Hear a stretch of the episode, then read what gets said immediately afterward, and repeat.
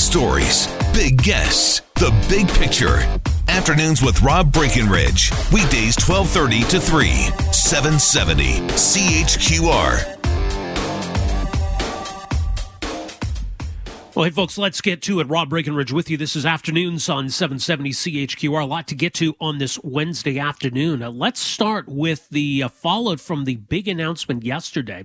U.S. President Joe Biden announcing that the U.S. is going to ban Russian oil and gas imports. Now, it's a pretty significant announcement. The timing of all of this is, is important too, uh, because we got major global players attending this CERA Week conference in Houston. That includes uh, Alberta's Premier and Energy Minister.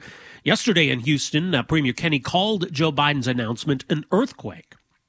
He said, quote, I think it is the beginning of a potential global realignment in how we supply energy. And I think we're going through that right now what could be a potential global realignment, as the premier describes it, brought on, obviously, or at least accelerated by Russia's invasion of Ukraine. So, what does this all mean to other energy producers? What does this mean to Canada? Obviously, in the short term, we are seeing uh, an even further distortion in the market uh, between supply and demand, and we're likely to see some further price shocks. Although we did see oil trading a little bit down today, still well above $100 a barrel.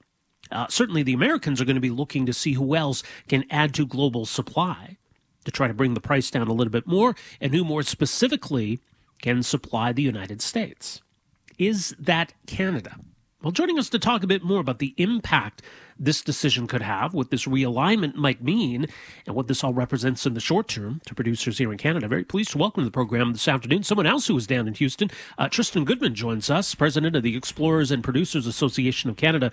Tristan, good to have you with us here. Welcome to the program. Thanks very much. Look forward to the conversation. Well, and you can just imagine some of the conversations yesterday. You've got all these major players in, in Houston. Uh, the, the announcement comes down from the U.S. president. What was the reaction like? What was the conversation like yesterday around this? Well, I mean, the, the conversation is obviously shifting before us. Uh, yeah. I, I think it's very clear that there's going to be significant changes in the energy landscape. Uh, security has security supply has shot uh, right back to um, right up to one of the top priorities there, obviously along with continuing to move forward on on the uh, various aspects related to uh, renewables and the climate components. So it's it's now uh, a, a, in one sense a constructive conversation on how do we how do we balance all of these components and where do we get new supply. Well, I mean, you, you, think of a you know a, a, moment like this, you know, an announcement like that yesterday, but just this this whole moment we're living through. It's hard to appreciate history while it's happening before your eyes. But is it possible to put any perspective on just how significant this all is?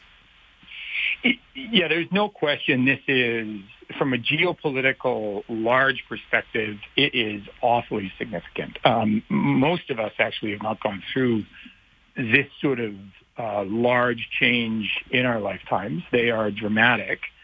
Related to energy, obviously we're going to have to look at how we continue to focus on making sure Albertans, Canadians, and also globally, particularly now our allies, and they are now very much allies. We have some pretty uh, strong alignment here across the Western world mm-hmm. uh, in its defiance of some disgusting acts occurring from Russia. And I think we can see that energy will play a major role in that. Yeah, I mean it's it's going to have to. Where does that that that leave a um, you know producing country like Canada? Uh, uh at least in the short term, for example, Justin, to what extent are we able to increase our output, increase production, increase exports? How realistic is a greater Canadian role here in the short term?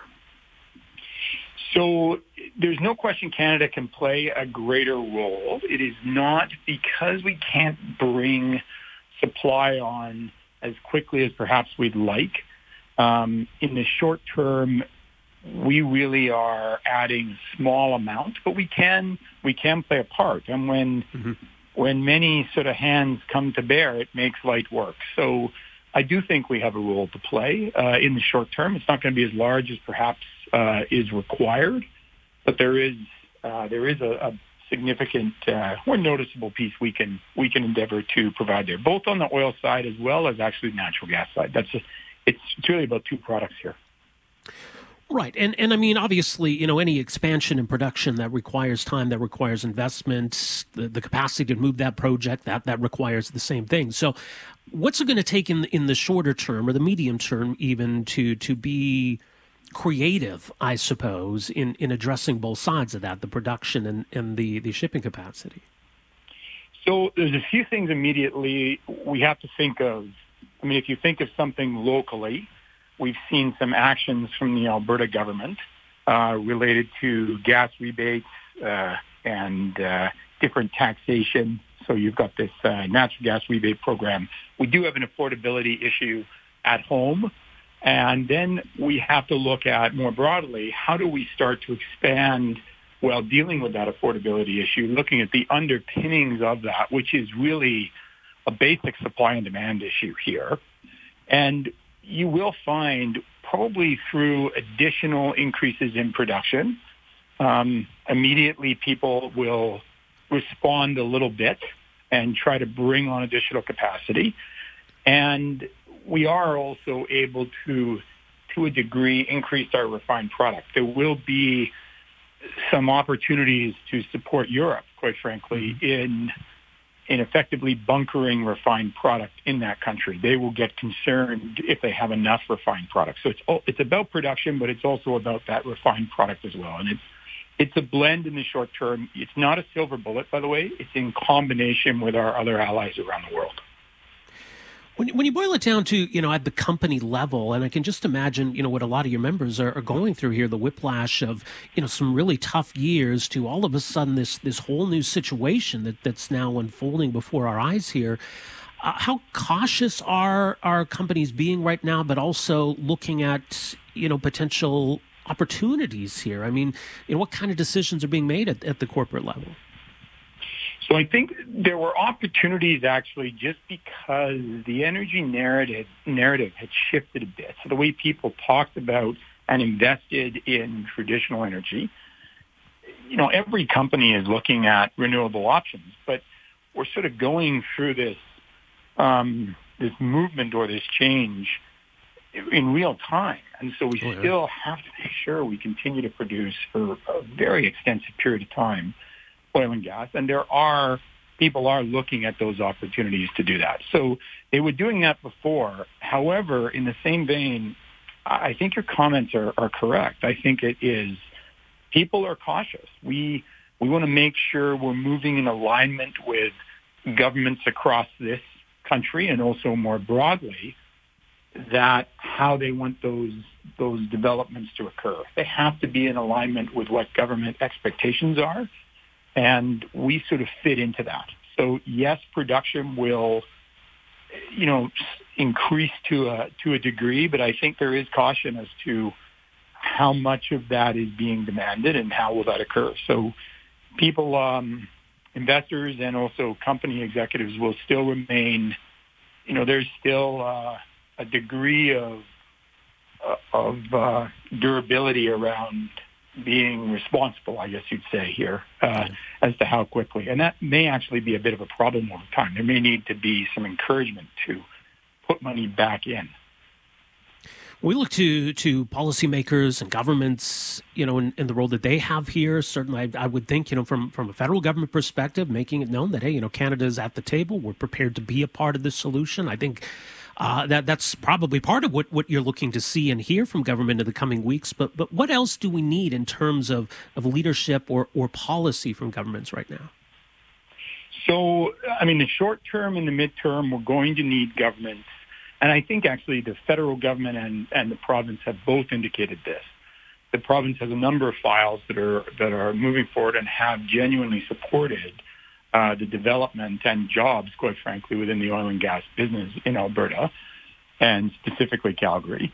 And then the federal government has signaled very clearly, I believe the Prime Minister actually uh, spoke about this recently, that um, the reality is that Canada will be there with necessary resources to support our allies. And that could include um, increases in oil and natural gas production.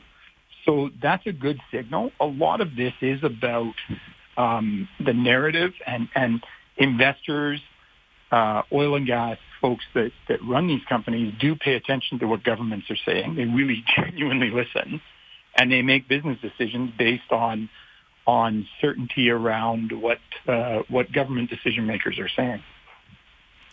Well, we'll see what uh, happens in the days and weeks ahead here. Much more at explorersandproducers.ca. Uh, Tristan, really appreciate making some time for us here today. Thanks so much.